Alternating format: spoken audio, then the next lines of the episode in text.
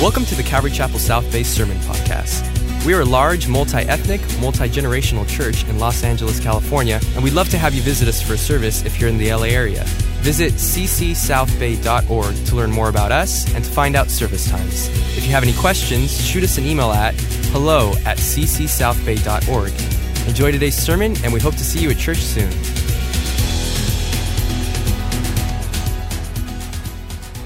Jesus is continuing this discourse that began in the region of Perea.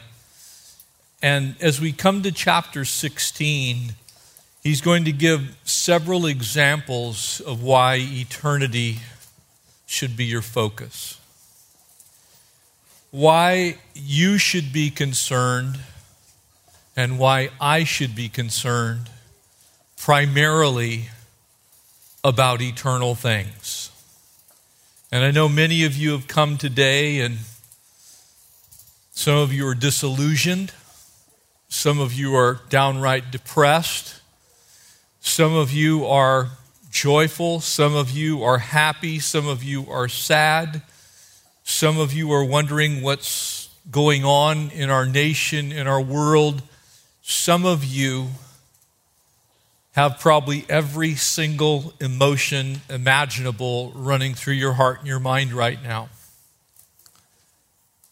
I'm here to tell you that the answer to all of those conditions, to see joy properly, to see sorrow properly, to understand why we might be concerned, and to understand who is the one who can conquer those concerns the answer is not here, it's in heaven. It's eternal. And the king has not changed who he is. He's still enthroned in the heavens.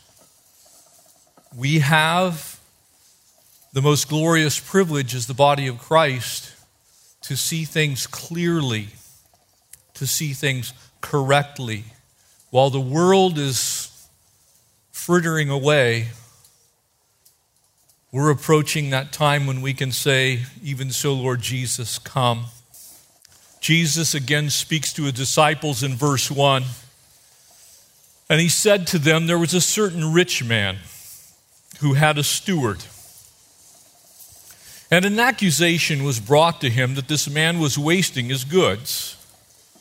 And so, very clearly here, in view is stewardship. And as the body of Christ, we are stewards of the things of God. Everything we have, all that we own, everything we possess is actually His. He owns the sheep and the cattle on a thousand hills. The gold and silver in every mine belongs to the Lord. The earth and the fullness of it, the scriptures declare, are God's. Everything is His. We are simply stewards over God's things. That's money, time, talent, treasure. It's physical resources. It's also the resources of our minds. It's the resources of our thinking. It's every resource. And so he called him and said to him, What is this that I hear about you? Give an account of your stewardship. For you can no longer be steward. And then the steward said within himself, What shall I do? For my master is taking the stewardship away from me. Now, I want you to notice what he says next. This is a guy who appears to be waiting for a management position. What shall I do? I cannot dig. I'm ashamed to beg. I've resolved what to do that when I'm put out of the stewardship, that I they might receive me into their houses. And so he called every one of his master's debtors to him and said to the first, How much do you owe the master? And he said, A hundred measures of oil. And so he said to him, Take your bill, sit down, and quickly write fifty. He said to another, How much do you owe? He said, A hundred measures of wheat. And he said to him, Take your bill and write 80. And so the master strangely commended the unjust steward for his shrewdness, for acting shrewdly. For the sons of this world are more shrewd in their generation than the sons of light. And I want to draw your attention to why this passage, I believe, is so important for us today. We live in a nation, and really in a world, but very specifically in a nation, that is obsessed with riches and the accumulation of those things that we might call wealth. Absolutely obsessed. And while money itself, and God's word is clear on this, money itself is effectively neutral. It's neither good nor bad, it's what you do with it that matters. It's what you do with your resources that matters. It's not that those things are bad. It's not bad to have a huge house. It's not bad to have a nice car. It's not bad to have a bank full of money. It's not bad to have investments. It's not bad to have any of those things. When it becomes a problem is when we start trusting in those things instead of trusting in the true and the living God. That's when the problem begins. And so we have before us a picture of what the apostle Paul really described as he wrote to Timothy in 1 Timothy chapter 6 and verse 10. And he said, therefore, the love of money, notice what it says. It doesn't say money, it says the love of money is the root of, it's the source cause of all manner or kinds or varieties, you might say, of evil. It is the love of money. It is taking the agape that we should give to God first and to each other second and placing it in something else. That was the condition of the people. That's what was going on then. And I believe it's what still goes on today we have begun to value things. Those things are not necessarily bad, but if we value them more than we value God and His chief objective, which is to love people so that people will love each other, if we value things, including our affiliations on this earth with certain groups of people, if we value anything, you might say, it can become a new form of mammon, which Jesus will address next. He's saying, You must love me supremely, then love other people, and then you will have the right view of things like money and possessions. But if you don't, if you put it in its wrong place, then before you know it, you have a different God. So we have a tough parable before us. It was a picture, I think, of our world today. Notice the certain rich man that's the center of this. No condemnation is given against the riches. It's what's done with the riches, how they're kept, what happens to them and with them. Notice he was wasting or squandering his master's goods. This is so important for us today. As I look at my own family, as I look at us as a church, as I sit here today and I think about all the things that are going on,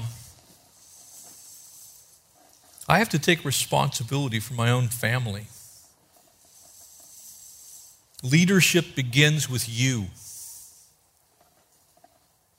I believe our country right now is a reflection of our collective desires. And apparently, right now, our collective desires are pretty divided. The problem is we've begun to love other things rather than people for whom Christ died. And so this steward is asked some difficult questions, and it makes for a tough parable, quite frankly. Because there's really nothing wrong, if you will, with being clever. There's nothing wrong with riches. It's not necessarily bad to be shrewd in business. Those things aren't evil in and of themselves. But look what these things have done to this man's heart. Look what's happened inside of him because of this. He begins to say, Well, you know, I can live off the, the remnant of my master's riches if I just give everybody a discount. How many people in our world have discounted who they are in Christ to buy into a system that cannot save them? How many people have hitched their wagon to a political party? And I'm not speaking of one or the other, both. How many people have hitched their eternal wagon to something other than Jesus? And so, what we have now is dueling wagons. Instead of us being unified in Christ, we're torn apart in where our allegiances lie with things in this world. Because when we get to heaven, there will be no red, there will be no blue, there will simply be us, all of us. There won't be Republican, there won't be Democrat, there won't be rich, there won't be poor. That's how God wants us to live while we're here. We're supposed to so love each other that our love transcends the difficulties. Doesn't cause us to harm and hate. Doesn't cause us to lose our minds doesn't cause us to, to begin to say in, insane things as if they are the solution. I have been saying for months no matter who wins the election, Jesus is still king. He's still king, and he's still the only Savior. He's the only one that can save anybody, no matter what their political affiliation is. If we don't get that right here, church, if that's not true here, it will never be true out there. We're the ones that need to show the world what it's like when we disagree, how to disagree agreeably. When we have differing opinions, how to take those differing opinions and come to a common conclusion that works for everyone. That's a Jesus view. Jesus came to seek and save that which is lost, not further cause people to be lost. And so, this is another example of Jesus speaking into our culture and into our time. Notice what Jesus said. He didn't say that the children of this world are wiser than the children of light. He said only in their generation. They think of themselves they're more wise than people who know the Lord. It's simply not true.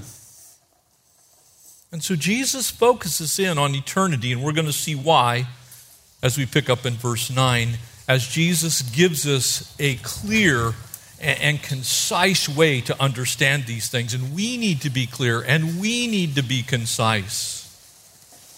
And I say to you,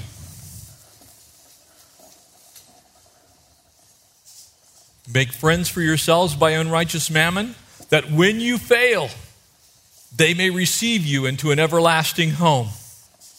Obviously, Jesus is speaking facetiously here, saying, See how that works out.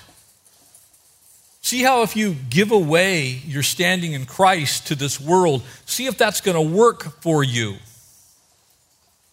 He who is faithful in what is least is faithful also in much. And he who is unjust will be what is least in unjustness, and he will also handle that extremely. That's how the New Living Translation puts it. It's like when you're on one extreme or the other, that's your extreme. If you're unjust, you become more unjust. If you're righteous, you become more righteous. If you're faithful, you'll become more faithful. If you're unfaithful, you'll become more unfaithful. Is the picture. And therefore, if you've not been faithful with unrighteous mammon, there's that word. In Hebrew, it simply means money or wealth. The rabbis extrapolated that out to mean virtually anything and everything that could be possessed. And then they went on to even further extend it to, to use it as a secondary name for Satan himself. If you haven't been faithful with unrighteous mammon, who will commit to your trust the true riches? In other words, the things on this earth pale in comparison to eternal things. Why would God entrust to anyone eternal things if you can't be faithful with the temporal things? Is the picture. And so he says, if you have not been faithful with another man's, who will give you what is their own? No servant has can serve two masters. And here it is. Here's the truth condensed. No servant can serve two masters. For either he will hate the one and love the other, or else he will be loyal to the one and despise the other. You cannot serve God and mammon, riches, wealth, any other thing that makes up life. There's a threefold application to this story. The first two are very simple to see. And it's really just a matter of money itself, riches itself, a synonym, if you will, for those things which we have control over as stewards. It's interesting, Jesus uses this term, term steward. It means an overseer. It always implies that someone else actually owns it and you're managing it. In other words, you're managing the Lord's things, and so am I. So are we as a church. Every once in a while, someone will come and they'll say, Wow, you have a really nice church, and they, they're actually looking like I own this building. No, it's God's. Technically, if you want to look at it from even from the technical standpoint, it's owned by a 501c3 tax exempt religious corporation called Calvary Chapel South Bay Inc., which isn't owned by anybody save the Lord. It has a president and a board, but nobody owns it. it belongs to God. It's the Lord's. This building is the Lord's. Your car is the Lord's. Your house is the Lord's. Your bank account is the Lord's. Everything on this earth actually is His. It's all His. You see, we have a tendency to look at things, well, I'll, I'll give God this much of my life. But I'm not so sure about giving him the whole thing. And to that end, notice verse 10 that it becomes a matter of management. Who manages your life and everything that's in it? Who's the final authority? And this is so important because if you are not faithful with the least, it's very likely you won't be faithful with much either. If you can't be trusted with a little, then why would God give you more? That's the picture. And so, as you look at the world today, you kind of wonder why you see the decline of the church in America. Why is that? I believe because a lot of the church has been unfaithful with what God's given them. It's been used to pay for incredible things that have nothing to do with the kingdom. There's a lot of stuff going on in this world that doesn't honor the Lord, and the church is dead in the middle of it. We're basically saying, Lord, thank you for giving us everything, but we really don't want you to have anything to do with it. We have to be faithful to the calling that's been placed on our lives. And this principle, especially here, applies to money or wealth or riches, but it really extends to everything. We are stewards, as 1 Peter chapter 4, verse 10 says of the things of God, divine things. And that is a powerful, powerful principle in our life and our living. You see, when I have resigned to the fact that everything is God's, I look at it differently. When I take what I have and I say, Lord, this is yours, it belongs to you. I don't have any right to tell you what you want to do with your stuff. And that includes everything from my own family's abilities, the gifts, the talents. It also includes the treasure, it includes the time.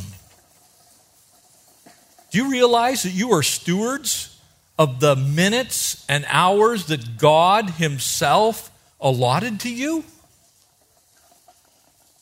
That's why doing wasteful things that have no kingdom purpose are so tragic. Those minutes, those hours cannot be recovered. You get them one time.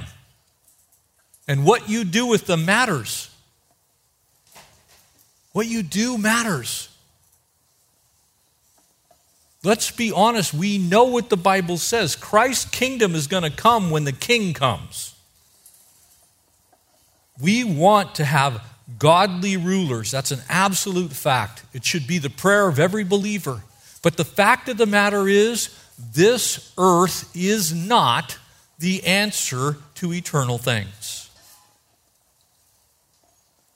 Christ is the answer to eternal things. If you transform the heart of man, then the mind of man, and the money of man, and the talent of man, and the treasures of man, everything man possesses, if you transform the heart, then everything else follows the heart.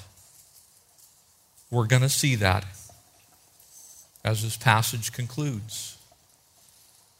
So, if you see things this way, the way God sees them, the way we should see them, then it's going to prevent a couple of things in your life. One is the pride of ownership.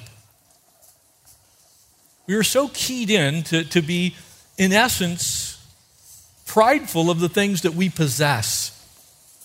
And it's so silly. It's really kind of foolish. It's like no matter how much you have, you think God's got a little more than you? No matter what you possess on, possess on this earth, do you think you're ever going to be, well, you know, I'll just leverage my stuff and put God out of business? You see, the world says, I'm just going to absorb that little company, I'm going to buy them up, and I'll take them over. That's kind, we let that transition into our spiritual life. I'll just be about my own business, and I'll make sure everybody sees things my way. I am the agent for the king. I'm supposed to help other people see things God's way, not my way. I'm supposed to cause people's hearts to be inclined to heaven not inclined towards this earth.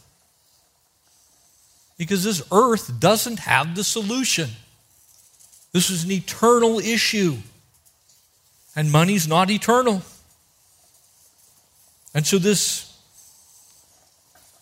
illustrates a point for us. And this is a true story. I've altered a couple of facts. Both these people I know. But imagine for a moment that there's two boys and they're roommates at a Christian college. They're friends. They go off to college together. One leaves in the middle of that biblical education and goes off to a little more liberal atmosphere.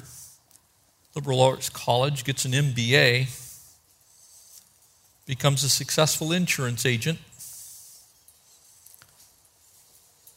They don't meet for another almost 35 years. One summer, while driving home, they happened to find themselves in exactly the same town. Finally, make contact and say, "Well, could we get to you know why don't we get together and you know have dinner or something?" And they do that. They meet at a nice restaurant. One stayed the course, became a pastor. The other became a businessman. One was on his third marriage which actually wasn't a marriage. He was living with a woman that was half of his age. The pastor said, You know, what's, what's going on with you and God? And his friend looked at him said, Well, I, if you look in the parking lot, I'm driving a Mercedes. My wife has a Jaguar. Our home's worth a couple million dollars. I have at least that in the bank.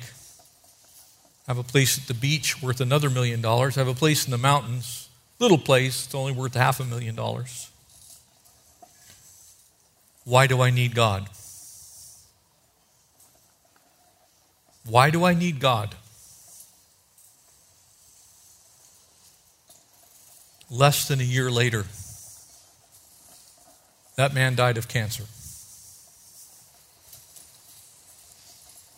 It's gone.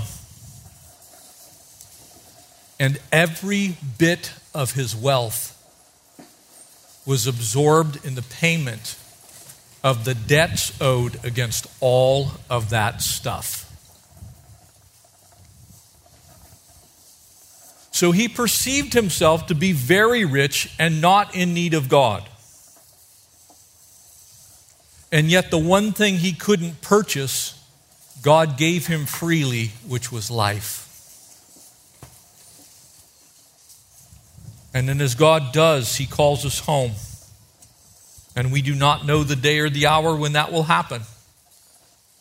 We don't know the minute. And so you can get the picture here. Which would you rather be?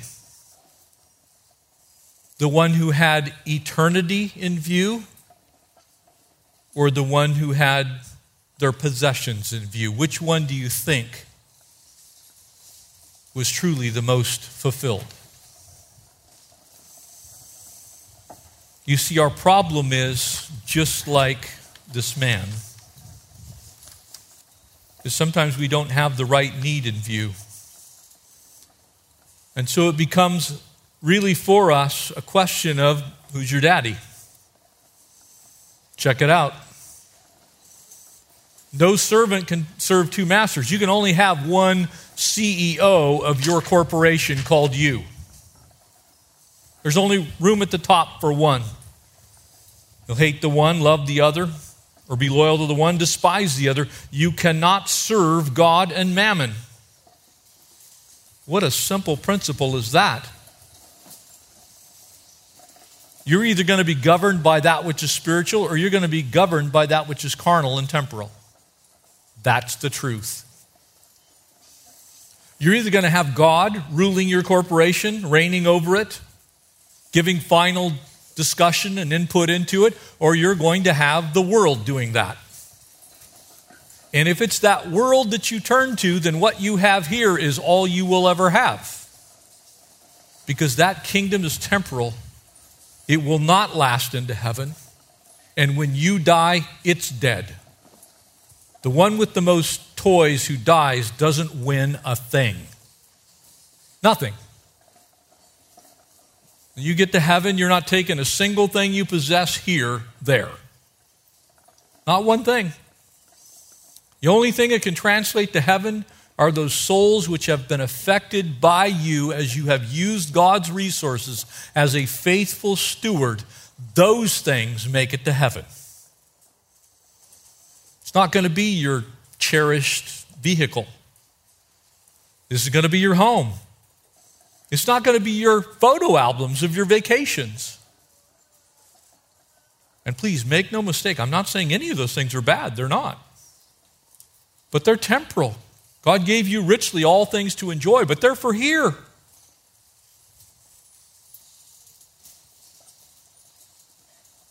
Who is your CEO? Who is it that you serve today? Who is it that we serve today? Because the world is crying out for us to serve all kinds of other things. To get ourselves all worked into a frenzy over lots of stuff. There's plenty of choices for an alternate to God. And I pray no one here today is thinking of honestly choosing that. Would you notice with me verse 14? Our final verse. Now, remember who the Pharisees are. Outwardly, they are very religious. Inwardly, Jesus will tell us they are as dead men's bones, whitewashed sepulchres. They look good on the outside. They attend church all the time. You might say they're some of the most religious people that you'd ever meet. But notice where their heart actually was. Notice what Jesus said is applied to them. And now the Pharisees, who were lovers of money, also heard all these things, and they derided him. This word derided, that's translated in English, derided, is used only twice in Scripture here and for those who mocked Jesus on the cross. It's the only two places it's used. It means to scoff, it means to disrespect, it means to hold in contempt, it means to have such a viewpoint as to believe that the other person should be shouted down, not allowed to even speak. It's to turn up your nose at the teaching of Christ on the cross. At its highest usage, it is those who looked at Jesus and wagged their heads and flapped their lips. If you're the Son of God, then you pull yourself down off of there. You see, it's very clear what Jesus is saying. If you allow something else to be God, it can cause you to forfeit the ability to even see the goodness of the Lord in the salvation that we have by grace and through faith in Christ Jesus. It can become your God. That scoffing that trying to point to something else as Savior.